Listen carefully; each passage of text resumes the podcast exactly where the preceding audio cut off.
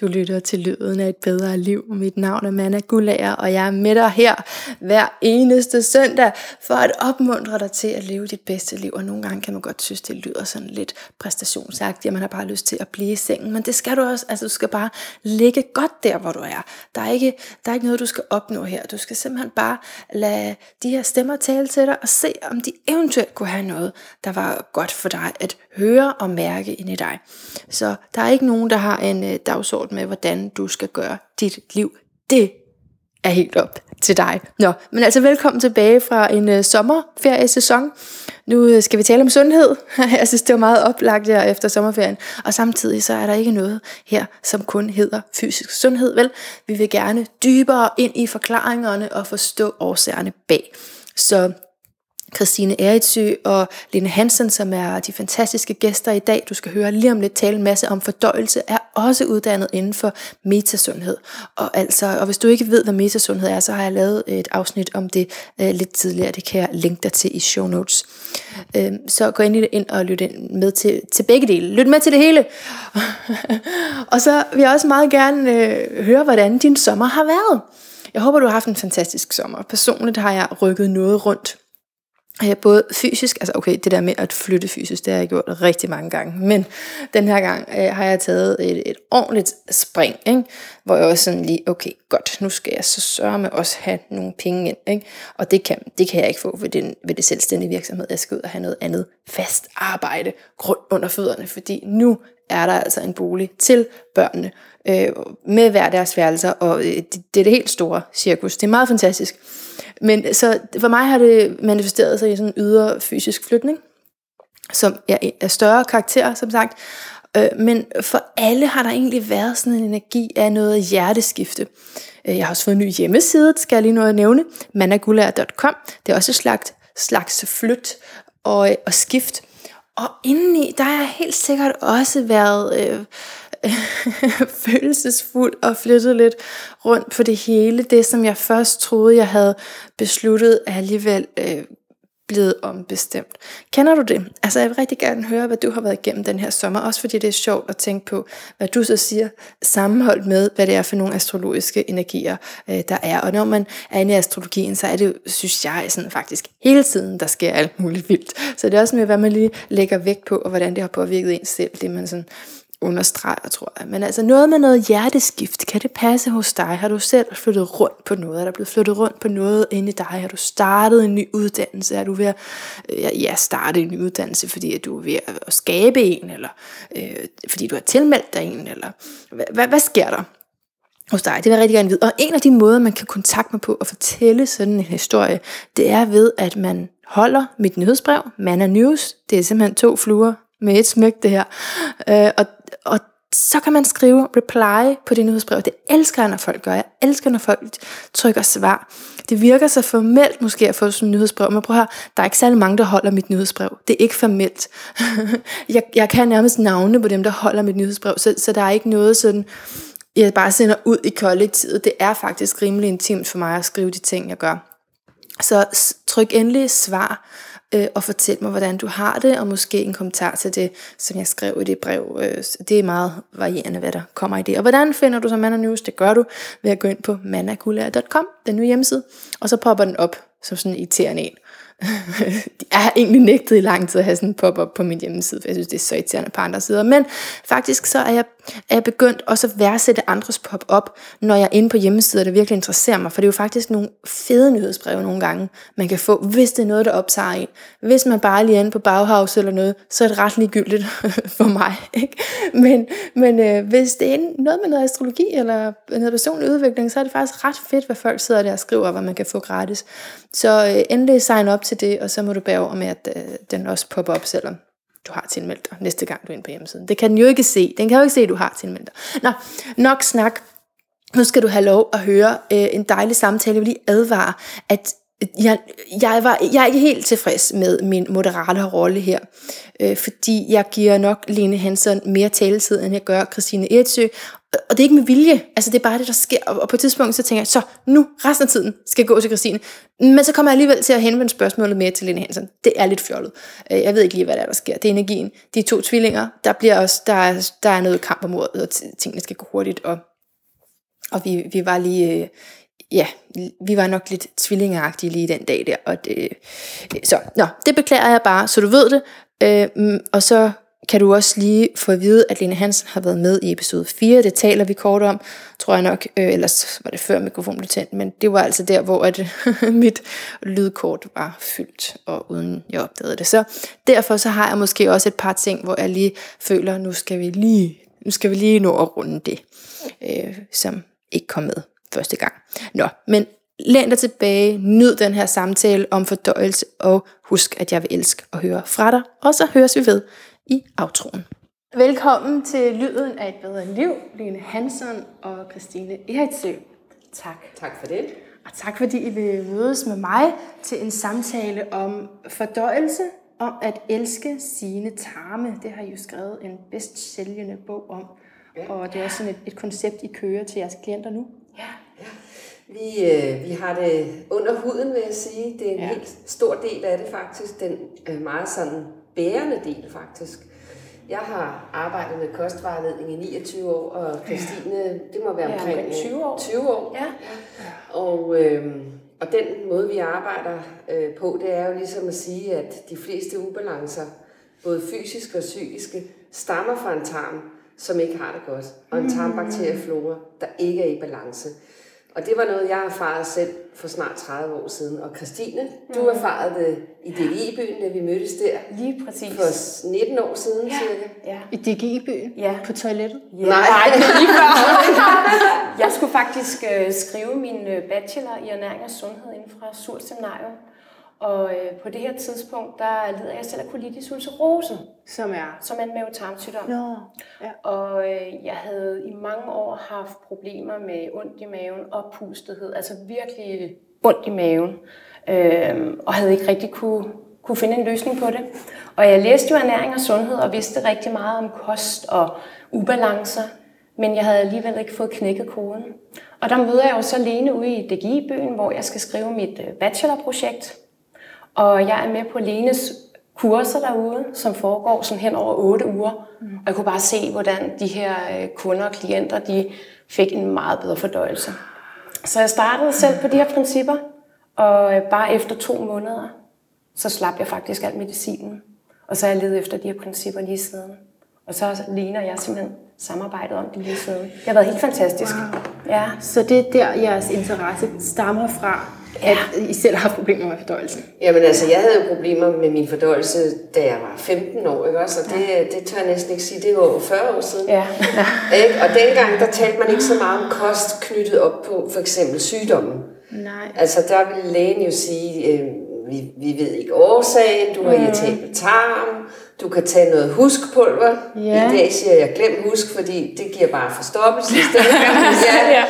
Så, så, så min interesse for hele det her kostvejledningsnåde, og at de fleste sygdomme starter med en tarm, der ikke fungerer optimalt, ja. det stammer endnu længere tid mm. tilbage. Og dengang var der ikke sådan nogen at tale med det om i Danmark. Jeg fik min viden fra USA, og jeg prøvede det af på mig selv, og kunne jo mærke, altså snart jeg begyndte at spise på en anden måde, så fik jeg det bedre. Mm. Og det var ud fra det, at jeg ligesom ja. har, har, har skabt mit. Og ja, så Christine kom på. Ja. Som et fantastisk eksempel. Jeg tog ikke medicin for min irritable tarm. Det gik jo... Du var måske for ung i virkeligheden. Jamen, det var, jeg, jeg havde så mange andre sygdomme også med allergi og astma og ja, ja. eksem og, plads til flere og ledgik, som jeg tog så meget andet for. Mm. Så, så, så tarmen, det er jo, som man siger, et overset organ. Altså vigtigheden af, ikke? Mm. Af, men, af tarmen. Men det uhyggelige er jo, at øh, jeg har jo også siddet der til lægen for måske bare sådan fem år siden. Mm. Ja. Hvor det var det samme. Jeg fik godt nok en liste, var lad være at spise bønner og kaffe og sådan noget. Ja. Ja, ikke? Mm. Men ellers var det jo også, vi ved ikke rigtigt, ja. hvorfor. Og det er jo tragisk, fordi de, så kan man sige, de læger eller de sådan specialister, som er gået skridtet videre i dag og prøvet at kigge ind i det her med tarmbakterier, har jo indset, Det handler om, at bakteriefloren skal være i orden mm. nede i tarmen. Sammensat på en speciel måde, så tarmen både kan fordøje mad, optage næringsstoffer, producere hormoner, komme af med spildstoffer osv. osv. Der foregår en masse ting nede i det her 1-1,5 kilo tarmbakterier, mm. som vi faktisk alle sammen har en koloni af. Ikke? Og, ja. og, og det, det, det kommer jo også frem, altså man kan jo ikke åbne Facebook, okay. internet, avisen, øh, uden at ligesom se, at nu er der noget nyt, noget der relaterer til tarmen, mm. diabetes, Præcis. sklerose, ja. lupus, som er en alvorlig bindevævssygdom osv. osv. Ja. Ikke? Så, så der skal nok komme mere og mere øh, forskning Men, men prøv at høre, hvordan relaterer kærlighed så, så til løsningen på mm. tarmproblemer? Fordi I siger jo, elsk din tarm. I siger ikke, plej den, træn den, spis den sund. I, I siger jo elsk. Mm. Så det er jo også lidt med at elske sig selv. Mm. Ja. Fordi at vi går jo et skridt videre i, i den her bog, Elsk din tarm, og fortæller, at det er ikke kun maden, som kan være svær at fordøje, mm. og som kan gøre os syge mange forskellige steder i kroppen. Det er også alle de ting, der sker uden for os i vores omgivelser, der påvirker os, som vi også skal fordøje altså andre menneskers adfærd. Mm. Øh, ting, som er svære ude for os, vores egen historie. Du, du kender det jo helt sikkert, hvis du selv har været med i et eller andet, hvor, hvor du får en nyhed at vide, hvor du tænker, den skal jeg altså lige sluge. Jeg skulle lige fordøje ja. det der, han sagde. Ja. Ikke? Altså, jeg skulle så lige have det, have det ind. Så, så som, som mennesker er vi ikke kun fysiske, vi fordøjer også psykisk. Mm. Ikke? Og nede i fordøjelsen, hvis det er, at at der er ting, vi har rigtig svære ved, som gør os vrede. Og, og, og der er mange mennesker, de har slet ikke kontakt mm. med vreden, men vrede bygger jo over en masse ting, hvor vi har kunnet være kede af det, vi ikke føler os elsket, mm. vi føler os ikke gode nok, ikke også, og så videre, at elsk dig selv, elsk din tarm, fordi mm. det er tarmen, det hele starter. Ja. Så hvis man forstår det, ja. hvor vigtigt det er, mm så kan man også ligesom begynde at, at, at få ro på Præcis. det hele. Og jeg vil også sige, at det handler også rigtig meget om, at man skal gøre noget psykisk arbejde for at få helt bugt med sine tarmproblematikker. Altså jeg vil sige, at mine tarmproblematikker dukker jo lidt frem igen, hvis jeg er under stress for eksempel. Ja, ja. Så der ved jeg, at der skal jeg ind og arbejde med den psykiske del. Okay, lad mig lige spørge så. Hvis ja. du er under pres, så er man ja. jo også tilbøjelig til at slække på sundheden. Lige præcis. Nogle af os er i hvert fald. Ja. Så spiser man lidt anderledes. Altså det, der gør det, ja. eller er det det psykiske pres? Jeg vil sige, det er en kombination, ja. fordi det er helt rigtigt, at typisk, hvis man er under stress, mm. så begynder man måske at drikke lidt mere kaffe. Man får måske lidt mere det søde, som jo heller ikke er særlig godt for vores tarmsystem. Men det er helt klart også den psykiske stress. Den psykiske stress altså er virkelig afgørende for, om man har en tarm i balance. Og dengang, at Lena og jeg, vi skrev bogen Elsk din tarm, der, øh, der arbejder vi jo også med metasundheden. Ja. Og, og det, som uh, tarmsystemet jo egentlig fortæller os, det er netop indebrændt vrede. At vi ikke får i tale sat det, vi mener. Vi ikke får sat grænser. Vi får ikke sagt fra. Uh, så der ligger en masse undertrykt i vores tarmsystem. Og for mit vedkommende har jeg faktisk aldrig kunne mærke vrede. Og det er jo interessant. Men det er fordi, jeg altid er blevet ked af det i stedet for. Kom du så til det? Ja, jeg vil sige, jeg er stadigvæk ikke der, hvor jeg er 100% god til at sætte grænser. Det, det er noget, jeg skal arbejde på. Øh, og hele tiden øh, mærke efter, hvad er rigtigt for mig i den her situation, for det har jeg ikke været vant til. Nej. Så, så det er helt klart et stressmoment for mig, at, at jeg ikke mærker mig selv ordentligt. Øh, men nu ved jeg det, og så ved jeg, at det er noget, jeg skal tage hånd om, for at mit tarmsystem også fungerer bedre. Ja. Ja. Ja, men det, og det er derfor, jeg er så glad for at tale med jer, som også har den her vinkel på det, fordi det her er, øh, vi er tilbage her i Lyden af et bedre liv efter en sommerretræte, hvor det måske mere har handlet om øh, det indre arbejde med stillhedsrevolutionen. Vi har haft sådan fire søndage, hvor det handlede om det. Og nu tænker jeg, nu skal det handle om sundhed, men, men jeg er ikke interesseret i den der sundhed, hvor det bare handler om at få mm. en, en, altså en lige mave, eller at man kan se sine muskler eller noget. Men, men der, hvor vi også tager de dybere mm. liggende årsager alvorligt. Ja, ja.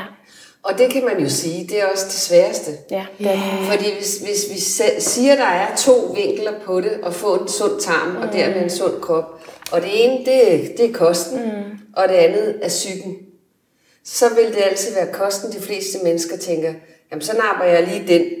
Ikke? Fordi jeg skal jo have mad alligevel hver dag, jamen, så kan jeg mm. begynde at spise nogle flere grøntsager og frugter og, og så videre, skal jeg lidt ned på mejeriprodukter, kød, hvad ja. det nu er.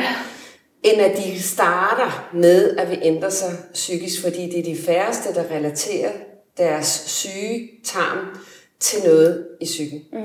Så, så altså, jeg vil sige, det er 50-50. Det er lige vigtigt, men det er bare kosten, man måske synes er nemmest mm. at ændre på i starten. Men så vil jeg også sige, når man så får en bedre kost, og, og ikke har så mange smerter, mm. og ikke er så oppustet, og så begynder der jo at komme en balance, fordi så begynder tarmen jo også at kunne producere de her meget vigtige tarmhormoner, som styrer resten af vores fordøjelse. Mm. Og så begynder det hele at blive bedre, også humøret. Ja. Og når vores humør bliver bedre, og vi bliver mere glade, så har vi også overskud til at begynde at kigge på den psykiske bagage.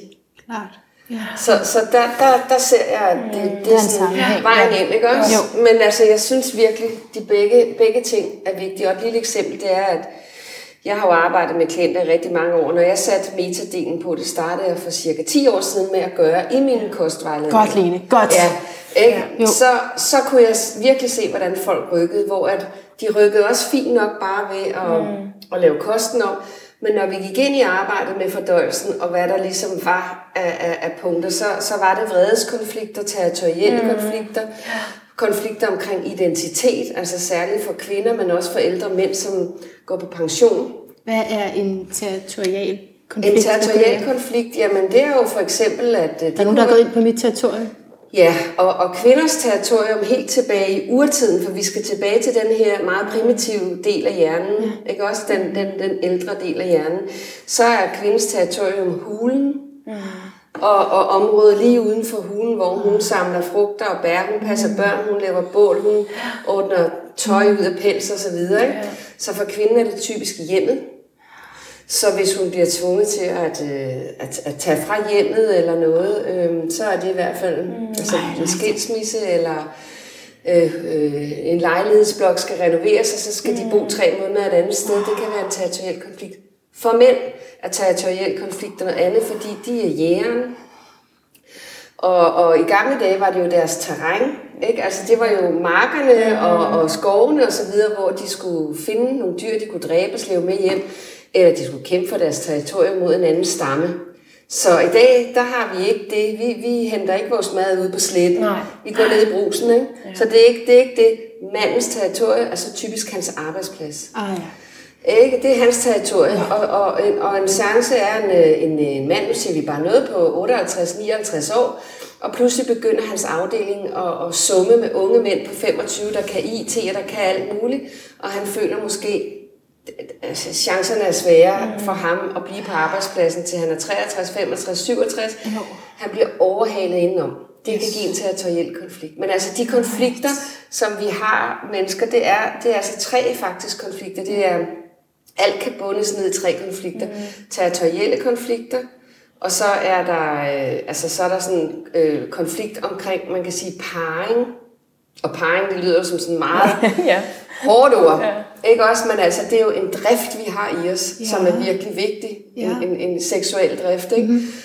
Øh, og, og, og, og, og, og så er der jo sådan set, øh, hvad skal man sige, en, en, en meget stor konflikt også. Vi har en identitetskonflikt. Så med seksualiteten, så er det også, altså hvis man bliver grænseovertrådt, ligesom, så er det tilbage mm. til kroppen også, ikke? Eller ja. sådan, Altså man kan sige, de konflikter, mennesker har i dag øh, i, i, i verden, og så lad os sige bare i Danmark, for det er her vi er, hvad kan det være for nogle konflikter? Vi vil gerne sætte ord på, jamen det er fordi han irriterede mig, eller øh, hvorfor går det altid over mig, eller en stjal min bil, eller, men hvis vi tager det ned til det, så, så er det faktisk, uanset hvilke konflikter mm. vi har, er det egentlig bare sådan tre øh, konflikter i det hele taget, som er essentielle for vores overlevelse. Det vil sige parring, identitet øh, og territorie. Mm.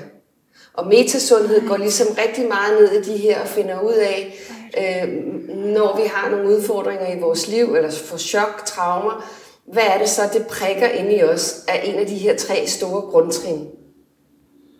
Og derved så kan man se, hvad det er for en konflikt. Så, så ja, og, og, og hvem bliver ikke, øh, hvem får ikke grænser mm, øh, overskrevet? Hvem, hvem har ikke problemer med identitet eller selvværd? Kvinder, der kommer i overgangsalderen, ja. kan have identitetskrise, mm. fordi at der, sker, der kan ske mange ting i overgangsalderen, som ikke er så behagelige. Mm. Ja, og, Ja, jamen, jeg sidder også og føler mig ramt af alle tre Ja, kategorier, ikke? Ja, så derfor, og det, det er jo det, der sikrer vores overlevelse, det er jo faktisk, at vi trigger på det lige sådan mm. kort, så, så vi hele tiden kan få noget at spise, forsvare vores territorium, blive mm. os selv og så videre, have sunde relationer, men ja, så altså, det er så vigtigt at gå ind i det også, og det er jo det, jeg lige startede med at, at sige, nu var vi lige på en lille omvej, men når jeg går ind i, i, i klienternes problematikker, så kan, vi, så kan jeg hurtigt se, hvilken en af de her tre områder, mm. klienten er sat lidt fast i, og som ser sig blind på, på nogle ting derude, men som i bund og grund handler om vores, altså noget, der var vigtigt for og vores overlevelse mm. helt tilbage i urtiden. Jeg Det vil, jeg vil den stadigvæk. der, fordi det, Så det stresser Ja. ja. os selvfølgelig. Og som Ja. Christine sagde lige før, stress ødelægger vores fordøjelse, ja. fordi igen er vi det her primitive dyr op i denne her del af den gamle hjerne, at når vi føler os stressede, så er det, at der er en territoriel konflikt på sletten, mm. eller vi ikke får mad, eller da kvinden i flokken er blevet gammel, og der kan ikke, hun kan ikke parre sig med, altså hun føler sig ikke til rette længere. Det er de samme ting, der trigger os, selvom at vores stress i dag handler om en ubetalt regning, et dårligt parforhold, det forkerte job, den forkerte bolig, whatever. Det trigger noget i os. Og så sker der det. Omkring vores fordøjelsessystem, der har vi en masse blodårer. Og det er derigennem enzymerne kommer mm. ud, således at tarmsystemet fungerer med optagelse af næringsstoffer, fjernelse af affaldsstoffer. 70 procent af det blod, som leveren renser, renser den nede fra tarmsystemet. Så du kan godt se, det er jo meget. Når vi er stresset, så tænker urhjernen, at vi skal løbe væk fra faren, eller vi skal slås. Mm. Og så går blodet fra tarmsystemet ud i arme og ben, så vi bedre kan løbe og få mere blod og ild der. Og så fjernes det fra tarmsystemet, fordi lige nu skal vi ikke fordøje mad. Nu er der noget andet, der er vigtigere. Mm. Og du kan godt se, at hvis vi har en helt almindelig person i dagens Danmark, som er ramt af stress, fordi at, lad os sige, det er en kvinde, og hun har et job, hun ikke bryder sig om, hun er et mm. forhold, som ikke fungerer, der har været noget i hendes barndom, hun aldrig har ar- har arbejdet mm. med, økonomien er måske heller ikke den bedste. Og det ligger som en fare tror hende hele tiden. Så vil hun også kunne få fordøjelsesproblemer ud af det. Absolut. Så tingene hænger sammen. Ja, Og typisk er det jo også nogle temaer, man har med sig. Hvis man ikke kan sige fra, og så er det typisk et tema, man har med sig mange steder i livet, både på arbejde, derhjemme osv. Og jo mere der bliver bygget på, jo mere undertrykker vi tingene, og jo mere går det ud over vores fysiske krop. Det går lige i tarmen. Ja. Det går lige i tarmen. Ja. Jeg havde tænkt, om det var lidt det, du gjorde der, Line, om I måske kunne give sådan en, en guidance til, hvad det er. Hvad sker der, når man putter mad i munden, og så sådan hele vejen ned til endetarmen, endestationen? exit. Ja. Ja. ja. Vi plejer at sige fra mund til bund. Ja. Ja, det er godt sagt. Ja, jamen, jeg tror, I har mange af dem der. Ja. Fra mund til bund. Der også gør din fordøjelse til en fornøjelse. Det er det er jo det. Den er også Ja. god. Jamen det er det jo, men altså, det er jo en lang kanal, det er et langt rør, kunne man sige. Ja. Og det her rør fra mund til bund er jo et eller andet sted mellem 9 og 11-12 meter langt. Altså det er jo forskelligt, men fra, der, der, der kan jo være afvielser. Der er faktisk nogen, som har en ekstra lang tyk tarm mm, ja. og så videre. Men det er i hvert fald et langt rør. Og der er jo nogle stoppesteder undervejs, hvor maden skal fordøjes. Mm. Og det skal maden af enzymer. Det skal den blandt andet i munden, når vi tykker maden. Og det er vi jo ikke specielt gode Ja, til. så det starter der. Ja. Allerede. Spis langsommere, ja. faktisk, ikke? Ja, og man kan jo sige, at det starter vel et eller andet sted, når vi ser på maden. Oh, ja. Fordi vi sender jo, ikke, duften, vi sender jo nogle, nogle signaler op til hjernen om, at nu skal vi i gang med at, at tykke, ikke også? Og så, øh, så, får, så får vi jo noget spyt ud i munden, når vi får noget ind i munden. Og i det her spyt er der enzymer, som nedbryder stivelse og kulhydrater. Okay. Så, Og det er ja. derfor, det er så vigtigt, at vi tykker vores kulhydrater grundigt. Så vi skal faktisk tykke maden ordentligt, fordi her er enzymerne, der nedbryder kulhydraterne og stivelsen. Og der er jo rigtig mange, der sluger pastaen. Så ved bare at tykke noget mere, kan vi også få en bugt med nogle af vores fordi man er så fordøjelser. sulten. Ja, præcis. Og man skal bare have den der pasta ind, Ja. ikke, så hurtigt som muligt. Jo. Ja. Så det er faktisk rigtig vigtigt at tykke Ja. maden rigtig grundigt Ja. heroppe. Ja, det er et problem. Ja, det er det er det virkelig et problem. Så kan man sige, så sluger vi maden. Vi har et spiserør, som kan være helt op til en meter langt. Ja. Så mavesækken sidder jo ret langt nede, mm. faktisk. Okay. Ikke også? Så spiserøret går altså hvad, fra, fra halsen og ned Ja, til hele solar vejen bagom plexus. fra ganen, kan man sige, ikke? og så kører det hele vejen ned, ikke? så det, det er langt. Ja. Øh, så kommer maden ned i mavesækken, og hos mennesker, der er mavesækken ikke ret meget større end en lille, man kunne sige en barnesok, bare for at give et mm. billede. I vores, i et menneskes mavesæk, den er, det, den, den er glat indeni, og den er glat på den måde, hvis man tog tungen og satte tungen op i ganen, så kan man mærke, at der er glat. Mm. Sådan er, er mavesækken også indeni, hvis man skulle give sådan et billede ja. på det. Ikke? Ja. Mad for os mennesker øh, i mavesækken må maks ligge omkring 4 timer, fordi når vi spiser noget mad, vi putter det i munden, og det skal ud den anden vej, må der maks gå 18 timer. Altså alt slags okay. mad må kun ligge inde i et menneske maks 18 timer, og det er fordi kroppen har en temperatur på 37 grader. Og det, og, og, og det er jo ret varmt, faktisk. Vi vil jo aldrig nogensinde tage et æg og klaske det ud på havegangen, og så se, hvad der sker i 37. Det vil jo nærmest, 37 grader vil jo få det nærmest til at begynde at stege. Ja. Så, så det gælder om, at mad ikke skal ligge for længe inde i et menneske. 18 timer? 18 timer. Og må det ligge der kortere? Altså er der noget med... Mellem 12 og 18 timer. Det skal jo også fordøjes, så det handler ikke om at få noget, så skal Nej. det ud den anden vej. Så er der også noget galt, hvis kan man, det skal ud med Kan man have en lidelse, hvis, som, hvor det ligger der kortere? Ja, det kan man sagtens. Man har og så er det fordi, at typisk man har en forstoppelse, så samler okay. kroppen væske, og så spuler den det ud. Mm, fordi okay. diarré er faktisk også forstoppelse. Yeah. Det misforstås yeah. bare. Skjult forstoppelse, ikke? Det er skjult forstoppelse. Ja. Diarré er skjult forstoppelse. Ja. Så ja, så vi, vi får maden ned okay. i i... Øh, 18 timer, det er det rigtige tidspunkt. 18 timer Og hvad sker der så? Ja, altså... Det er mavesækken. Ja, vi er nede i mavesækken, og øh, dernede der fordøjer vi protein. Og så er der mange, der tror, at det er protein fra, fra kød og så videre. Og der vil jeg sige, nej, det, det er sådan set stor misforståelse, fordi et menneske er en planteæder. Vi er faktisk slet ikke kødspisere, og det viser vores anatomi også ved, at vi har flade tænder. Vi har en mund, som ikke er udstående som et gab. Mm. Ikke? Og når vi når ned til selve mavesækken, så kan der ligge mellem halvanden og to kilo mad. Det lyder meget, det er også meget, men det er maks kapacitet. Ja.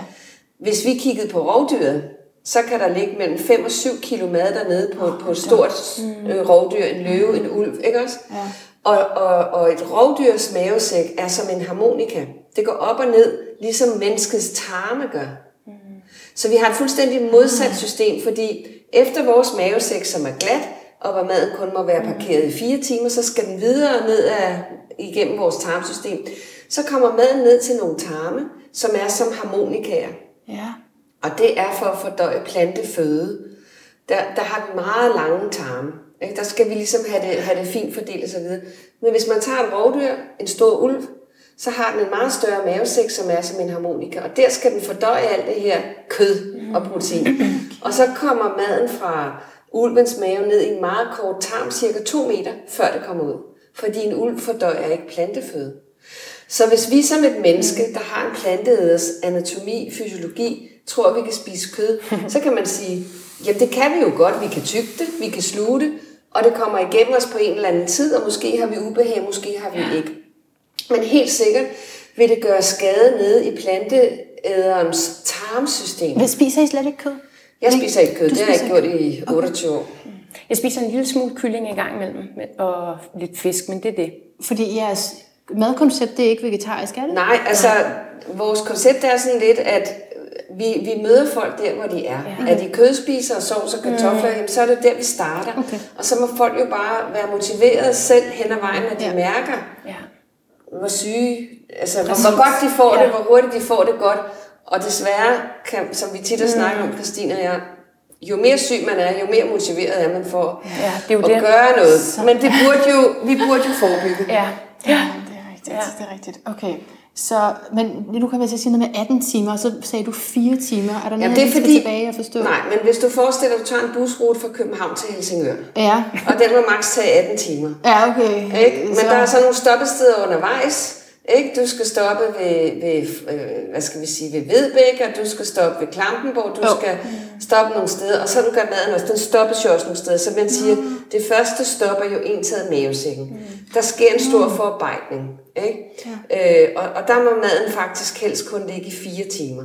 Okay, på den måde. Og så kører det videre til 12 tarm. Så ligger right. den der nogle timer, så kører det ned i tyndtarm. Så det var til endestationen, at det var Så der er ligesom, ja, ja okay. mellem 12 og 18 timer. Og, og der er jo mange mennesker, de ved jo ikke, hvor lang tid det tager dem for deres måltid. For man sidder jo ikke og kigger Nå, ned i tønden, når man er på toilettet. Hvad kommer ud nu?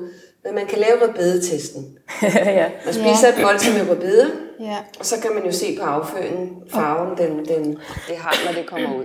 Hvor lang tid er der så gået. Ja. Men det vi plejer at sige, Christine, er, det er, hvis vi, har to, vi spiser to mm. til tre måltider om dagen, det er jo, hvad folk gør, så skal vi også have to til tre afleveringer. Altså to til tre indleveringer okay. i døgnet, ja. så skal der også være to til tre afleveringer. Og, og hvad sagde I med rødbeden? Må det ikke være rødt? Jo, det skal, jo, være, det skal være rødt. Det skal være rødt. Ja, det bliver Nå, okay. rødt. Okay. Du blev lige forskrækket. ja. ja. Det, det jo ved at være rød, rød afføring, når Nå, okay.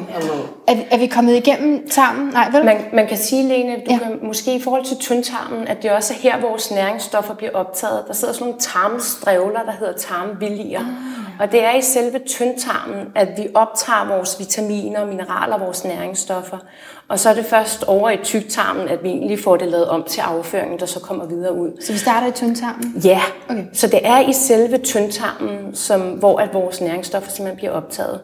Og man kan sige, når vi har nogle øh, voldsomme tarmproblematikker, hvis der bliver dannet sår på indersiden af tarmen, så kan det være problematisk at få optaget nok vitaminer og mineraler. For eksempel for mig i forhold til min tarmsygdom også, så hvis der er sår på indersiden af tarmen, så øh, er det simpelthen svært at optage optimalt. Mm.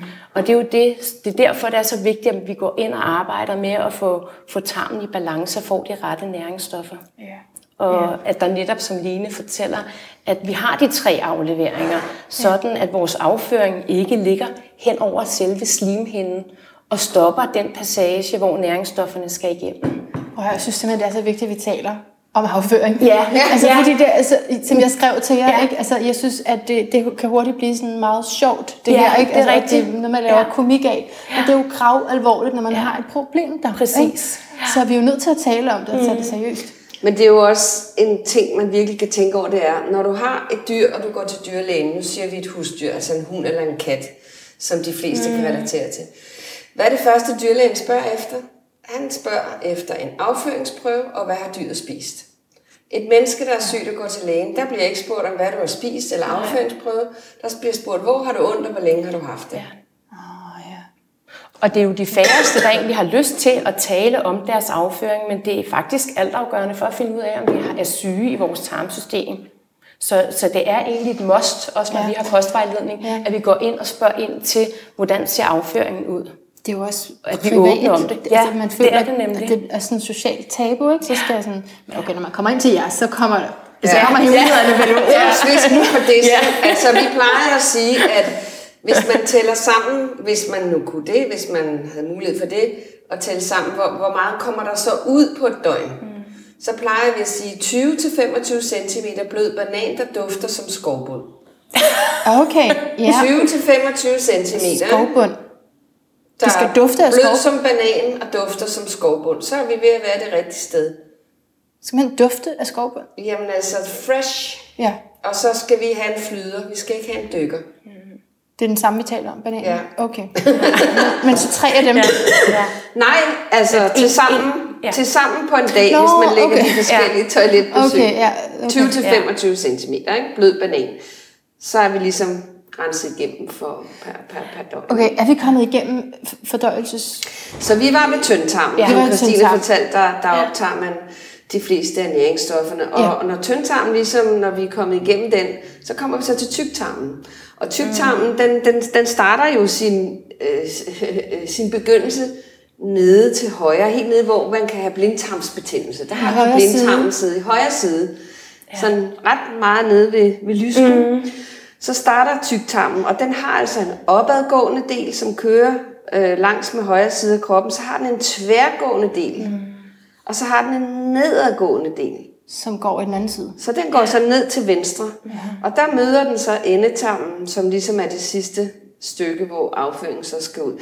Og de fleste mennesker, når de er tabeltarm, så er det sådan set ikke inde i tyndtarmen, det sker. Det er, det er i tyktarmen, at det sker. Og grunden er, et menneske, som står oprejst og som spiser noget mad, så vil tyngdekraften jo hjælpe os hele vejen igennem, fordi det skal ned, ned, ned, ned, ned, ned, ned. Indtil det kommer til, hvor tyktarmen starter, så skal det pludselig opad. Og ikke nok med, det skal opad imod tyngdekraften. Ej, det er sjovt. Ja. Væsken skal også ud, fordi tyktarmen har den funktion, ligesom en svamp, at den suger væsken ud af afføringen. man kan sige, at det mad, som vi ikke skal bruge, til sidst er det som sådan en, hvis du kan forestille dig sådan en stryn slørpesteg, der er blendet med vand. Oh. Og det er lige så tyndt. Det er så tyndt, når det ligger inde i os, ikke? Og det ligner ja. det faktisk rigtig meget, for jeg har set ja. sådan en type afføring. Øh, så kommer det så over i tyktarm, og der tager tarmen ligesom og suger væsken ud, mm. således netop, at vi kan få denne her bløde banan ud den anden vej, som er en flyder mm. nede i toiletkummen. Ikke? Øh, hvis vi for eksempel ikke har drukket vand nok i løbet af en dag, ja. og det er der rigtig mange, der ikke gør, mm. de ja, bruger jo kaffe i stedet for, eller noget andet, og tror, at det mm. er også... Så sker der det, det væske, der bliver taget ud i, i, igennem øh, væggen på tyktarmen, det bliver genbrugt i vores krop. Så vi har altså det her gamle affaldsvand som genbrugsvand, fordi at kroppen ikke får noget frisk ind. Så vi genforurener mm. os selv. Ikke? Så altså, bare jeg, jeg, jeg sidder bare lige og prøver at forestille mig. Ja. Ja, så jeg tænker bare, vand i sig mm. selv kan jo virkelig være første step ja. til at komme de her tarmproblematikker til livs. Og der er jo mange, der slet ikke drikker nok. Og det er jo også her, hvor Lene hun kommer ind og siger, glem husk. Ja, altså det der husk på, og det var også noget, som jeg fik at vide, dengang jeg var 15 hos lægen, jeg skulle ja. tage. Der var det nyt dengang. Mm, ja, og jeg tog det jo, men, men det hjalp jo ikke. Jeg fik jo bare forstoppelse, og, og min viden er bare sidenhen igennem 29 år som kostvejleder, at det, det gør, det er, at det giver forstoppelse, og det er jo det, der er forfærdeligt, fordi mm.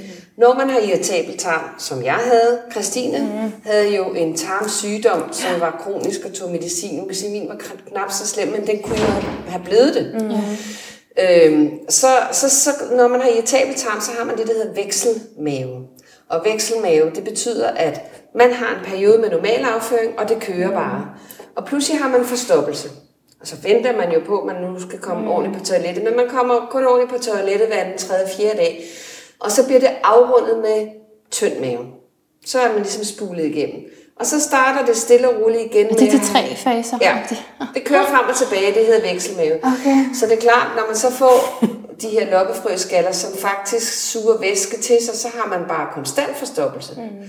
Og der tror jeg måske, at lægerne i sin tid, jeg kan jo ikke sige sådan, er det for alle, men det var det for min i Vandsbæk, synes nu var det jo fint, fordi nu var der ikke diarré længere.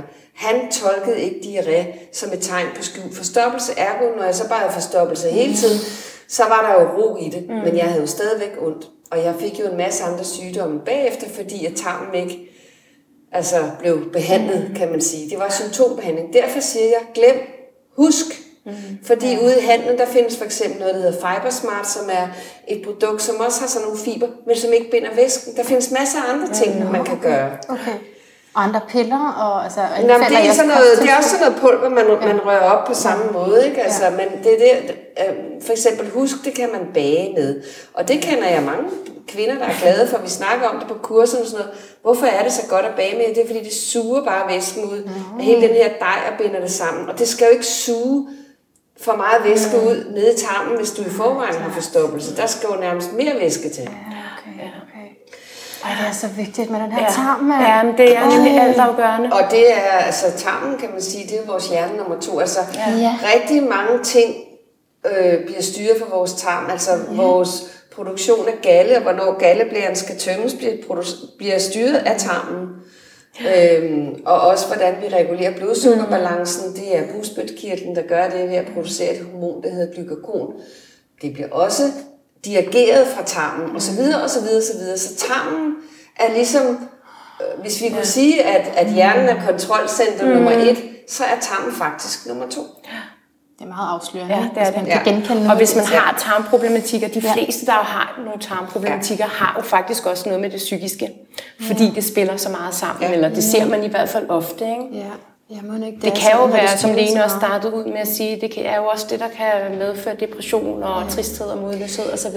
Jeg kan nemlig huske ja. en gang, for mange år siden, 20 år siden eller sådan noget, jeg gik jo også selv til nogle alternative behandlinger mm. og noget, da jeg fik øje på, at mm verden hænger anderledes sammen, end lægen siger, og så var jeg meget nysgerrig. Der var en øh, akupunktørgang, der sagde, at en depression starter i tarmen. Ja.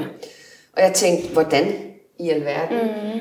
Men han fortalte han mig dengang, at det er fordi, hvis ikke vi behandler tarmen ordentligt, så, de, så, så serotonin, som bliver blandt andet produceret i hjernen, mm. men også i tarmen, bliver ikke produceret, som det skal.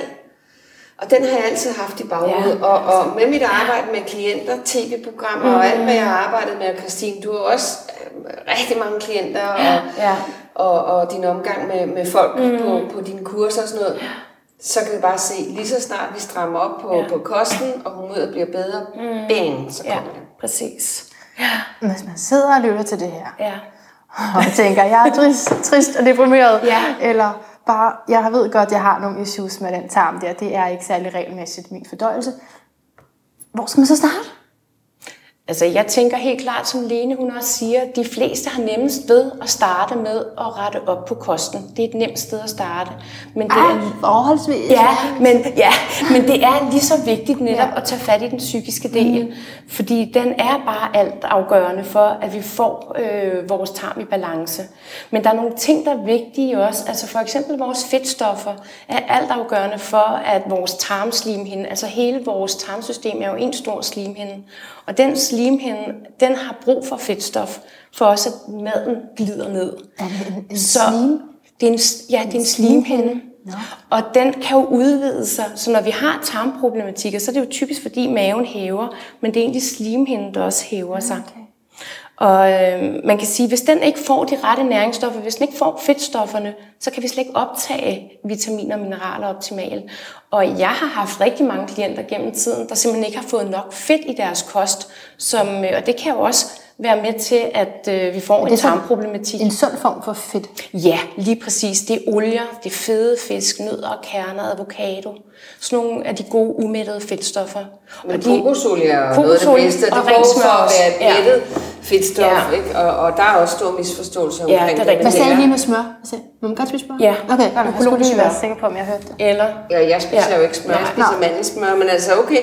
Ja. Men, jo, jo, men, ja. øh, men jeg tror også, altså nogle konkrete råd kunne jo også være, at man Altså det, som tarmbakterierne trives af, det er det, mm. hedder præbiotika. Ja, og præbiotika er jo netop de her uopløselige fiber, netop som der for eksempel mm. er i husk, bortset fra det så giver forstoppelse, og man skal glemme det. Mm. Glem husk. Øh, men man så kan også spise jo, probiotika, er det sådan nogle piller? Jo, men probiotika, det er jo sådan set særlige stammer af bakterier, af mælkesyrebakterier. Tarmen producerer jo selv mælkesyrebakterier. Og det kan den jo gøre, fordi vi får sukkerstoffer ned, der er væske, og der er varme. Mm. Det er jo sådan, man producerer mælkesyrebakterier. Så kan man også få dem udefra. Mm. Ikke? Og det kan man sige, der er forskellige muligheder. Det kan være tabletter, det kan være pulver, det kan være noget, man drikker. For eksempel Vitabiosa er sådan en lille ja. sur snaps, kunne man sige, man kan tage et par gange om dagen som er fantastisk, som hjælper og, og, og bidrager med de her mælkesyrebakterier. I vores kostvejledning arbejder vi meget med det, men også med, når vi har nogle klienter, så hvor vi ligesom ved, hvordan deres sådan ubalancer ser ud, ud over tarmen. Hvad er der så? Mm. Ikke? Er der nogle allergier? Er der, er der smertende led? Hvad søren det nu kan være? Mm. Så har vi probiotika, hvor vi kalder det designer probiotika, som er designet til præcis at fylde op med de stammer af tarmbakterier, der ikke er der. Mm. Ikke? Så der arbejder ja. man ud fra, kan vi sige, et katalog, hvor der er mange mm. forskellige produkter, så man går ind og finder ud af, hvad er det præcis, okay. Du skal have, du skal. Men man kan sige, det allervigtigste, det er altså præbiotika. For præbiotika, det får vi fra vores mad. Det får vi særligt fra grøntsager og rodfrugter, nødder, kerner, frugter. Alt det, som vi som det plantede dyr, vi er, mm. vil spise naturligt og ude i mm. naturen og har gjort det er de fibre, som findes i maden. Det er det, som, som, som mm. hjælper vores fordøjelse. Ikke? Jeg får det faktisk en lille smule dårligt, når I siger kerner. Ja. Altså, fordi det kan jeg ikke fordøje. Nej. Nej, men så er der noget med din fordøjelse. Ja, det jeg ved jeg godt. Det er derfor, jeg sidder her. Ja. Men jeg tænker, hvis der er nogen, der sidder og lytter, så tænker jeg, at nogle, altså, nogle gode råd til at starte med kunne i hvert fald være netop altså, masser ja. af vand. Vandet og fedtstoffer ja. helt sikkert. Ja. Så sagde du selv probiotika. Ja. Altså der, der vil jeg sige, hvis ikke man lige kan, altså vi arbejder med det, der hedder MDS, det er sådan nogle, man man arbejder med, når man er behandler, fordi man ved jo præcis, hvad det skal mm. være til. Så man skal nok gå til en kostvejleder, hvis man virkelig har et issue, og sige, kan du hjælpe mig mm. her? Fordi, ja. ikke? Det tror jeg uanset hvad, fordi jeg har det sådan, jeg har faret helt vildt. Jeg har faret ja. helt vildt ja. i, i alle de her sundhedsting. Ja. Og jeg kunne lige indføre, fordi ja. uh, vi har jo mødt hinanden før, Lene, for ja. tre år siden, ja. i podcasten, episode ja. nummer 4. Der mener jeg da også, vi snakkede om tarmen. Ja, det gjorde ja. vi vist også. Det gjorde vi vist nok også, ja og, og hvor jeg afslørede også øh, min sukkerafhængighed, ikke? Mm. som ikke er der længere, tror jeg, så jeg har i hvert fald ikke lyst til at omtale det som mm. min sukkerafhængighed. Det er jo ikke nogen grund til at sige, det er ens egen, vel? Men så vil jeg lige give en update på det. Mm. Det har vekslet ja. for det første, igennem de der tre år. Øh, men jeg tror, hvornår aftalte vi, at skulle mødes? Er det et par måneder siden? Ja, ja det passer meget godt. Der stoppede jeg med at spise sukker. Nå, er det rigtigt? Hvis du skulle herind. Det var det godt. Og hver gang jeg har ja, lyst til det, er flot. det kan jeg ikke. Jeg kan ikke sidde og sige, at jeg lige har røget. Nej, det er flot. Og det er nemlig tit det, det, det er jo, ja, og det er jo tit det, det gør, når man går til kostvejledning. Ja. Så ved man, at man skal stå lidt til regnskab, ja. eller i hvert fald, man har en aftale, ja. og så bliver målet bare lidt vigtigere for ja. en selv. Det er ja. lidt interessant, det oplever vi jo rigtig meget. Ja, helt sikkert. Ja. Og, og jeg vil da også godt sige, at det er noget af det største udfordring, folk har, det er den søde tand. Ja. Og måden man kan, altså det er jo fordi, vi bruger jo sukker, uanset om det kommer fra slik, en is, mm. kage, hvad det nu er. Vi bruger det som en form for, for, for trøst, ikke også? Det fylder os lidt op, det sorte hul. Vi har den her mm. mangel, ja. vi har på en eller anden måde, ikke også? Ja. Så, så det er rigtig svært at komme over, så det er rigtig flot. Ja, ja. og man kan jo også sige, apropos stress, når vi er stresset, så har vi automatisk, så har kroppen brug for sukker nu og her. Så det er ret... Se, det er interessant jo. Ja. Det har jeg hørt før. Ja. Fordi jeg sådan har snakket om, at øh, det er, når jeg sidder ved computeren og skal helt masse, mm. jeg har hørt, at du, der er det faktisk også der, du har brug for det. Præcis. For at kvikke hjernen op eller ja. andet. Mm. Og det er jo igen ja. et, et gammelt instinkt, vi har, ja. at hvis vi er stressede, så øh, producerer mm. vi jo adrenalin. Mm. Og hvis vi, det er jo et, man kan sige, det er jo godt at være stresset i kortere perioder, men hvis vi konstant er stresset, mm. så vil det jo simpelthen gøre, at vi til sidst får mere og mere kortisol ud i kroppen, det gør os stresset, og når vi er stresset, så tænker vi automatisk, vi skal kæmpe, vi skal flygte, og hvad har vi brug for? Vores hurtigste næringsmiddel, det er sukker. Ja. Mm.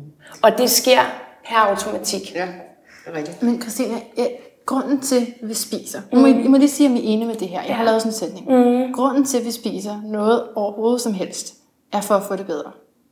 Enig eller uenig? Vil man spise, hvis man ikke vil have det bedre? Jamen, hvad tænker du på ja. at spise usunde ting? Ja, egentlig, egentlig alt, men det er jo klart, hvis så er der noget, ja, man har mere lyst til end noget andet. Ja. Men spiser vel ikke for... Fordi Vi nu... spiser for at overleve. Ja, ja men det, så har man det også bedre, ikke? ja, jo, sandsynligvis. Ja. Ja. Og man, man, men typisk, altså sulten, ens lyst, den styrer os jo enormt meget. Ja. Så hvis vi sidder og arbejder, og vi kan mærke, at vi har lyst ja. til sukker. Der er noget, der vil gøre, at jeg vil få det bedre lige nu. Ja, så den der lyst den, den lystfølelse er enormt stærk. Så hvis vi mærker, at vi har den der lystfølelse til noget sukker, så skal der ret meget til, for at vi ikke gør det. Mm. Før det bliver en ny vane ikke at tage det sukker. Mm. Og derfor plejer vi også at sige, når vi har klienter, at når vi har en sukkerafhængighed, og vi skal lave en ny vane, så er det faktisk rigtig vigtigt at kigge på, hvad er det for et næringsstof, vi er afhængige af. Er det sukker? Okay, så skal vi erstatte det med en anden form for sukker. Og det kunne for eksempel være bær, det kunne også være tørrede frugter. Hvad med sukrin? Ja. Det vil også påvirke. Ja, det vil også påvirke, ja. Så hvad, sukrin er ikke godt? Nej. Eller sukrin er godt? Altså, jeg, jeg, jeg vil sige både og. Jeg vil hellere tage noget, hvor der også er nogle vitaminer og mineraler i. Okay. Du skal tænke på, hvis du så tager ja. nogle søde bær og jordbær, sådan ja. helt lækker jordbær, ja ikke også? Så er der ja. også fiber i, det vil sige, Præcis. der er præbiotika, der er vitaminer, ja. mineraler, det er naturligt. Ja. Sukrin er unaturligt. Ja, okay. okay. Så, okay.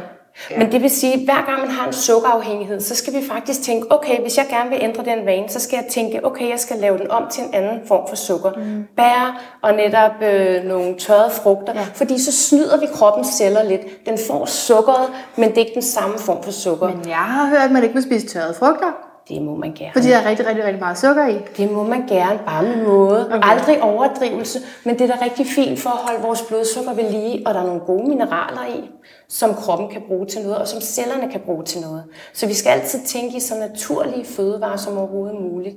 Så det er jo meget bedre at spise nogle tørrede frugter, end at spise noget rent sukker, hvor det er bare tomme kalorier. Matador-mix. Ja, vi får meget mere ud af det andet. Der får vi noget, cellerne kan bruge til noget. Ja, jeg har det sådan, jeg, jeg er blevet bange for slik nu. Ja. Hvad skal man kalde det? Ja. Slik frygt. Ja. ja.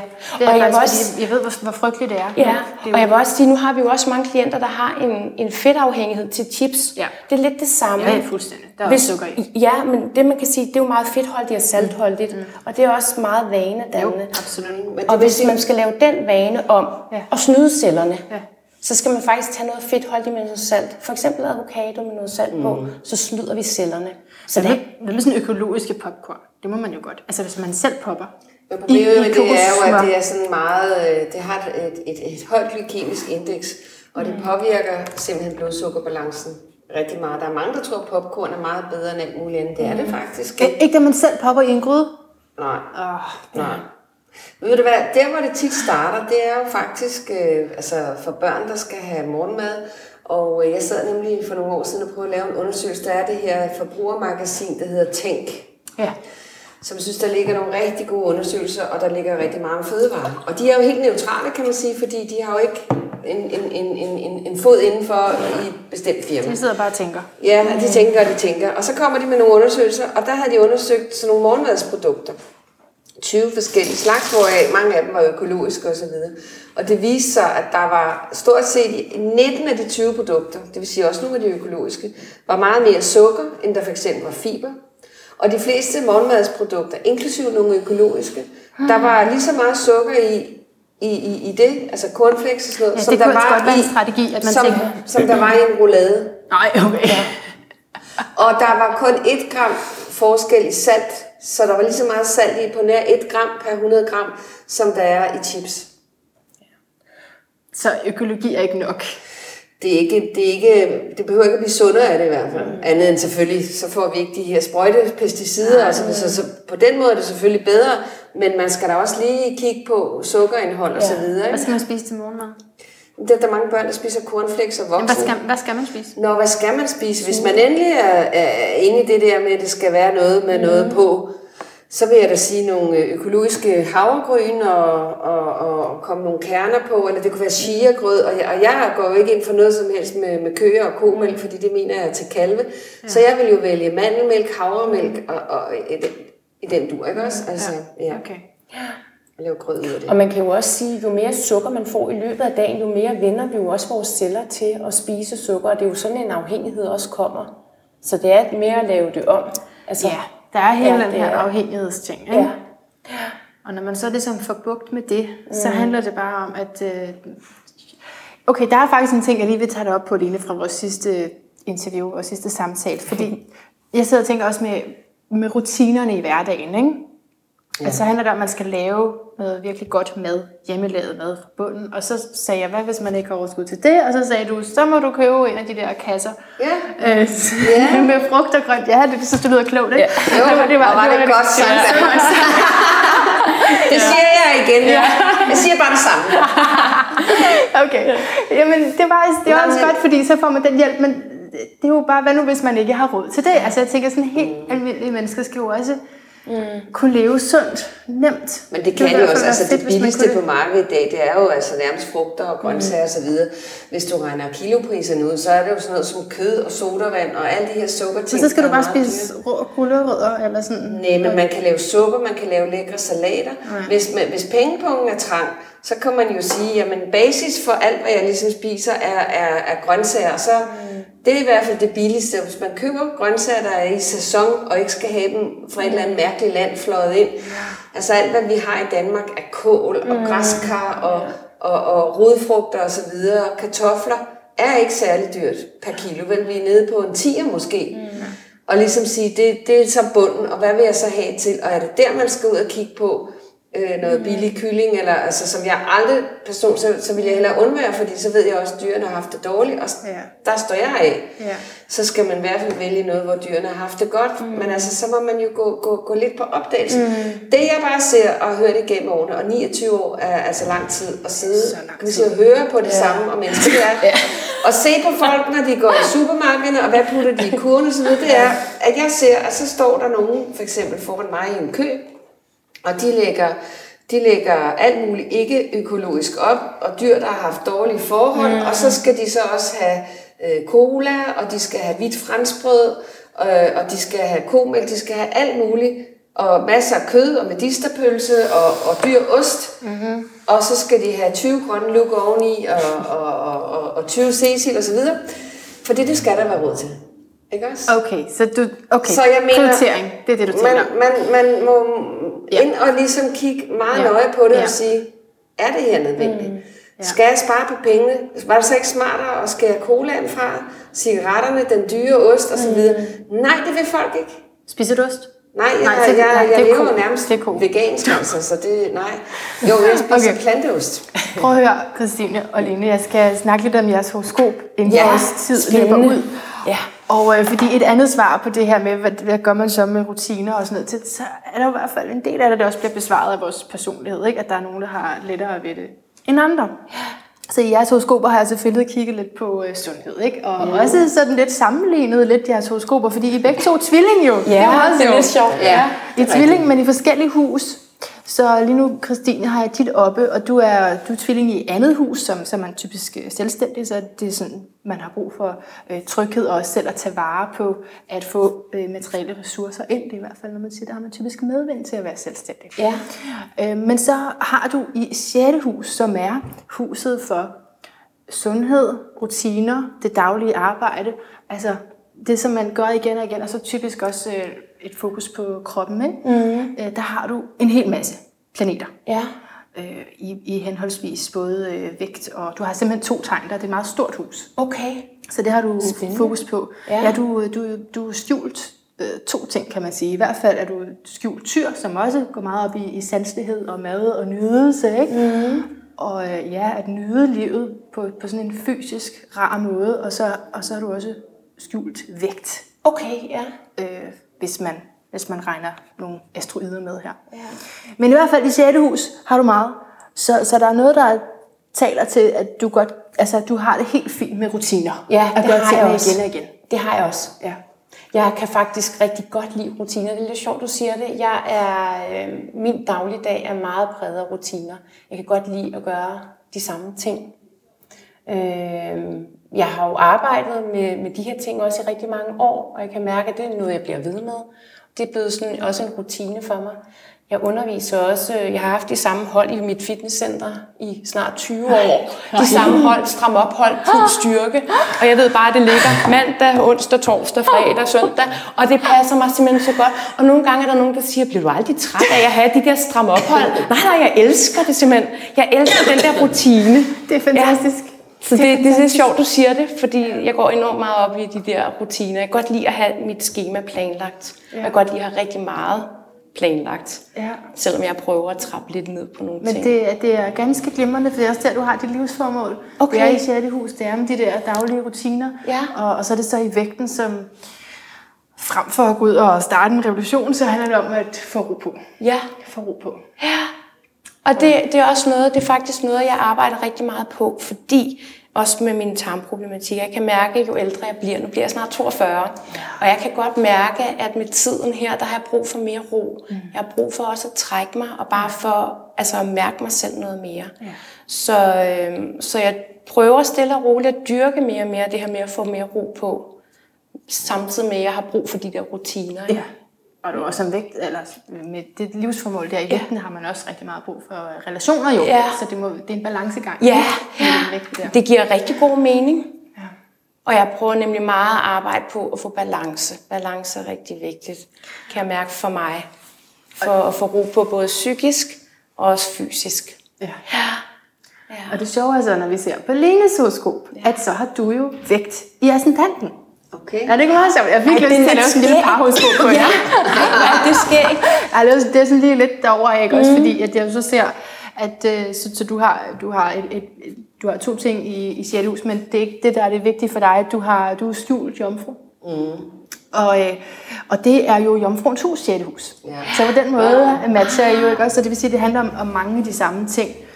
Altså, øh, så er der så oveni også, altså, jamen, det er også en, en praktisk øh, tilgang, fordi som tvilling, så er I meget jo mentale, det er, er jo jomfruen egentlig også, for det er med kur, der styrer begge tegn, men, men øh, hvor at tvillingen vil godt snakke om ting, der ikke nødvendigvis bliver til noget konkret, mm. så er jomfruen meget mere, kom, nu udfører vi det, og gør det på en, mm. en præcis og nøjagtig måde helst. Ikke? Jo. Så, så det er egentlig faktisk de samme ting, jeg vil sige der med, med rutiner, også så vigtigt, og krop og sundhed. Og så, og så men for at sige en anden ting, så har du så livsformålet i øh, krabsen, som Ja. man associerer meget til øh, mad.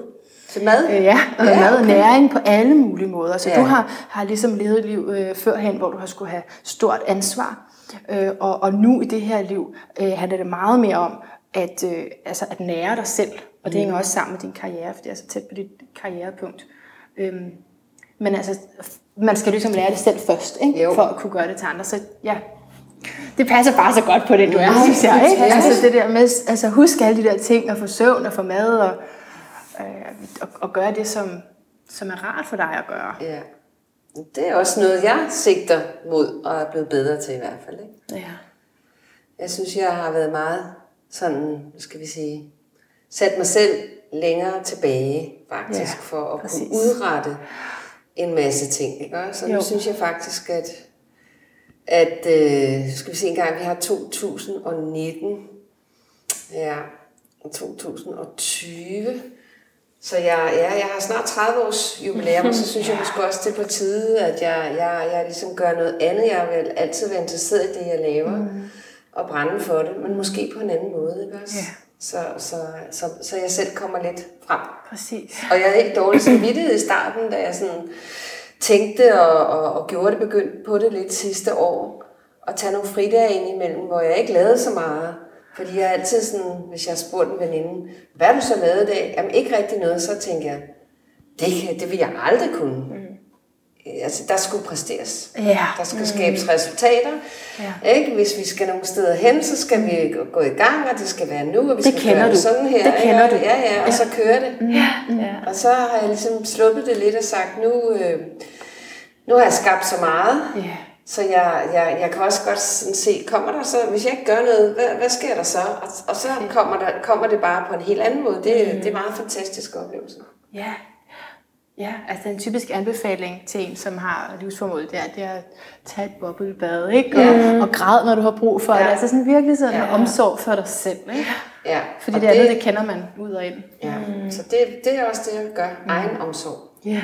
Ja. Det kan være lidt scary. Og det skal der jo faktisk også til for at elske sin tarm, kan man ja, sige. Det, det. Ja, det er jo faktisk rigtig vigtigt, at den del også er med, fordi det er jo tit noget, vi to glemmer. Mm. Det er faktisk det der med at have, have ro og tid til bare at være. Ja. Men det er jo det, jeg synes, der er så fantastisk ja. også i det, det evolutionære astrologiske perspektiv, at vi jo gør det, altså vi arbejder med det, som healer os selv, men så healer ja. det andre, og gennem at det healer andre, så healer vi også os selv. Ja. Altså der er det der. Ja. Lige præcis. Ja. Det er rigtigt. Så det er rettet begge veje, ikke? Ja, må man sige. Ja, det er rigtigt. Tak for det. Spændende, ja, ja meget spændende info, tak. Fed spændende. Jeg vil gerne have lidt mere sådan noget øh, rutine i mit horoskop. Ja. Det er, Men hvad det er, er, er stjernetegn? Jamen, altså, jeg er fisk, okay. men uh, man skal jo gå lidt dybt. Jeg har jo slet ikke rigtig, jeg har jo ikke snakket om, at I var tvilling, vel? Nej. Så det er jo så, det er nogle andre ting, der... Ja. Men jeg har rigtig meget, som, øh, som er bevægeligt, og som har svært ved rutiner. Ja, ej, det er lidt skægt jo. Det er, det er lidt sjovt, for det, ja. det, det, er, altså, det er derfor, det er sådan virkelig, tage mig sammen, når jeg skal noget. Ikke? Ja. Så nu slutter du med at spise, og så kan man bare håbe, hvor længe det holder. ja. men, altså, men som I selv siger, det, den største grund til, at man jo så faktisk får taget sig sammen til at gøre noget, det er, hvis det går ondt nok. Ikke? Ja. Og den bliver ved med at larme jo, den sang der. Ja, og man kan sige, det er jo trist, at det der, at motivationen først skal starte, fordi ja. det vi så ser, nu lyder det ikke som om det er noget alvorligt i dit liv, det er måske mere, du siger, at der skal det og det til, før jeg rejser mig på stolen og gør mm. noget, men vi har med syge mennesker at gøre, mm, yeah. som måske er gået rigtig langt i deres mm. sygdomsforløb. Og der er det jo ærgerligt, eller trist, at, at, at de først er motiveret, når de er så langt hen i forløbet. Jeg tror også, det er tit derfor, at nu kan man sige, det Christine og jeg laver, kaldes jo øh, alternativ behandling, selvom mm. jeg vil da øh, sige, at altså, det har jo eksisteret meget længere, og man har brugt ja. kost og ernæring, altså inden vi fik medicin, og vi kan læse i de gamle lægebøger, så var det jo mad, grødeomslag, urter. Planter, man anvendte på, på, ja. til det ene og det andet og det tredje. Ikke? Altså, ja. det, der skulle du bare tilbage i 1800-tallet, så vil du se, at lægebøger var enormt tykke, mm. og, læge, og sygdom stod i alfabetisk orden, og det der så stod ud for hver sygdom, hvad det nu var, om det var hudproblemer, maveproblemer eller noget, så står der, hvad for nogle urter fra naturen kan du mm. plukke, hvad for nogle grødeomslag kan du mm. lave, ikke? Og så stod der tit, at, at, at, at det her det var så kuren mod mavepine, så var det arsenik mm. og tålmodighed. Arsenik i passende mængder og tålmodighed. Og det var nok ret vigtigt lige at... Ja. Ikke så... Ja, i passende mængder. ja. ja.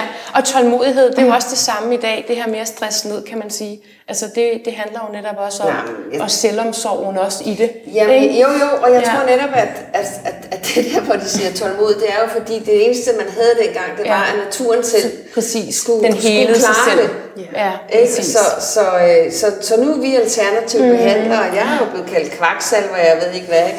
Og, og, og jeg, jeg er da fuldstændig ligeglad. Altså det her har ikke, har ikke noget med mig at gøre. Nej. Det, det er jo folks mening, den må de jo have. Er, det ikke, er du ikke også ligeglad, Jenny? Fordi nu, jeg er så ligeglad. Med din alder, astrologisk jo. set, ikke, så har du haft så... dit Chiron return, og så bliver man bare ligeglad med, hvad der mm. Det er, det er så ligeglad. Det glæder os, ikke? Hvad, hvad, hvad, hvad, hvad folk synes og så videre, fordi jeg ved, hvad jeg står for, jeg ja. ved, hvad jeg kan, og det er kommet med alderen. Og igennem alt det, jeg har lavet, mm. hvor at tidligere, måske for 10-15 år siden, jeg jo blive ulykkelig, hvis jeg læste et eller andet i avisen, nogen havde sagt eller skrevet eller noget. Ja, Men i dag er det jo bare noget andet. Ja. Altså, det, det, det modnes med, med alderen. Ja.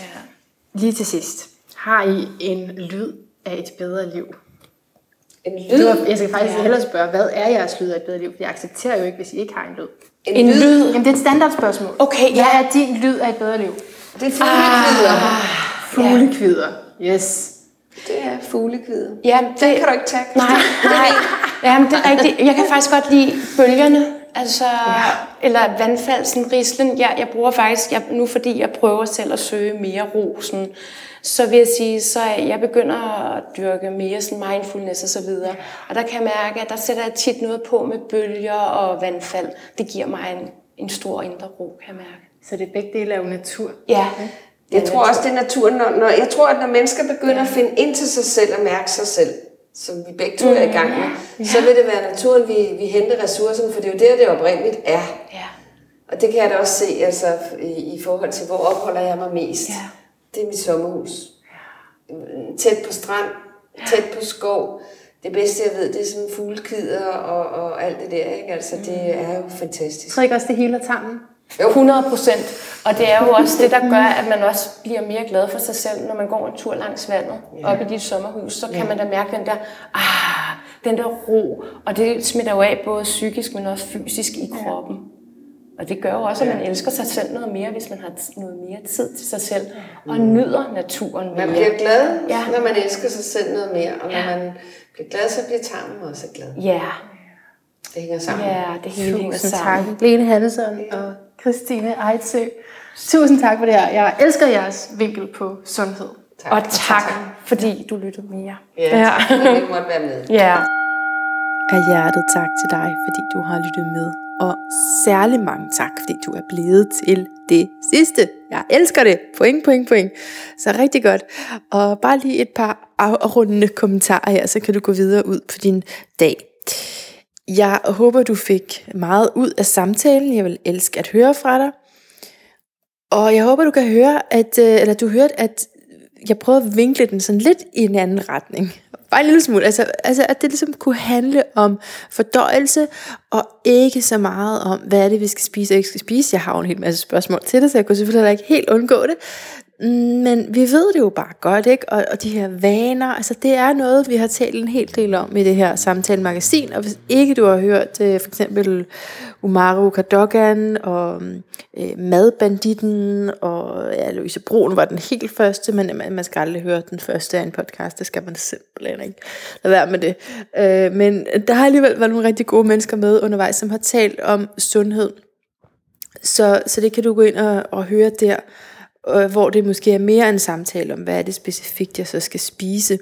Og her, der vil jeg egentlig bare gerne lidt dybere, på en måde er det dybere, fordi det er jo forskelligt, hvad vi skal spise, ikke? og så har vi forskellige også holdninger til maden, og det er jo vigtigt at have sine egne livsprincipper, øh, et sæt af principper for, hvad du mener er godt at fylde dig med.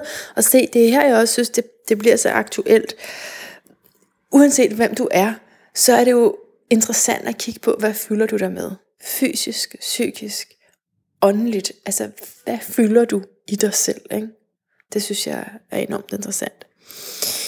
Og i forhold til de, deres øh, horoskoper her, Lina Christines, ja, jeg, jeg elsker, når jeg får lov at se gæsternes horoskoper, og og ligesom øh, lige kan, det, kan inddrage det en lille smule. Så de er jo begge to øh, tvillinger og har en hel masse på hjerte, men de er det på forskellige måder. Helt klart, fordi deres horoskoper er jo vidt forskellige, og også selve det, at Christine, så, som jeg fik sagt, har solen i andet hus, og som jeg ikke fik sagt, så har Lene det i 9. hus, øh, som er som, ja, som handler om livsprincipper, som handler om øh, livsfilosofi, simpelthen ud i verden for at øh, finde en hel masse nye perspektiver hvor andet hus mere øh, i den her kontekst, vil jeg sige, måske mere handler om at blive tryg i sin egen krop, og at finde sine egne værdier, der gør dig tryg og sikker, så du har det rigtig godt. I forhold til mit eget horoskop, det var meget hyggeligt, at Christine lige fik spurgt til det. Ja, hvad er det så? Det, hvor, hvad er det så? Hvorfor kan du så ikke øh, overholde de her rutiner? Og egentlig så er der jo meget i selve bare det at være fisk. Det er klart. Men fisken er altså også bare så vandet, at der skal ikke så meget andet til horoskopet, før det på en eller anden måde bliver vejet lidt op. Det skal jeg nok selv stå til ansvar for at have sagt det her astrologisk set, så det kan godt være, at du er enig med mig i det. Mm. Men når nu er fisk, ikke, så jamen, det, det er bare sådan en, det ved jeg ikke hed mange gange, fordi der er meget i fisken, som handler om at give slip. Det er det, den det er det, den skal, det er det, funktionen er, altså at give slip. Ikke? Og så kan man jo give slip på en måde, hvor man bliver totalt offeragtig og siger, jeg kan ikke, øh, jeg er nødt til at, jeg er nødt til at spise mig øh, ihjel, ikke? eller drikke mig ihjel, eller jeg er nødt til at gå ind i den her afhængighed, som jeg mærker. Det er jo selvfølgelig rigtig ærgerligt, hvis det er det, man bruger energien til. Men øh, det er tit, så er det ikke så enten eller med den her, der er en bagside af hver tegn og en klar forside, og nogle gange så kan man selvfølgelig se folk, der kun lever den ene eller den anden side, men tit så blender det også lidt ind i hinanden. Ikke? Så, så mange øh, fisk eller mennesker med meget fiskeenergi har nok en tilbøjelighed til en eller anden form for afhængighed, men kan altså selvfølgelig naturligvis trække på nogle andre ressourcer og komme ud af det, og, og så åbne op for en spiritualitet, og hvor det er der, du giver slip, i stedet for at give slip til en højere mening, frem for at give slip over for dine lavere lyster. Ikke? Så der er faktisk, det er, jo, der er faktisk meget at sige. Jeg fik sagt, nej, nej, det er en, det er en del af en hel masse mere. Det er også, når man kender sit eget horoskop så godt, så er der virkelig meget at snakke om. Men, øh, men jo, der er selvfølgelig også noget at tale om, bare i kraft af at være fisk, og så måske især også at have Neptun i 6. hus. Så, ja, men jeg håber, at vi høres ved igen i næste uge. Og øh, indtil da, gentænk alt. Måske især, hvordan din fordøjelse kan blive en sand fornøjelse.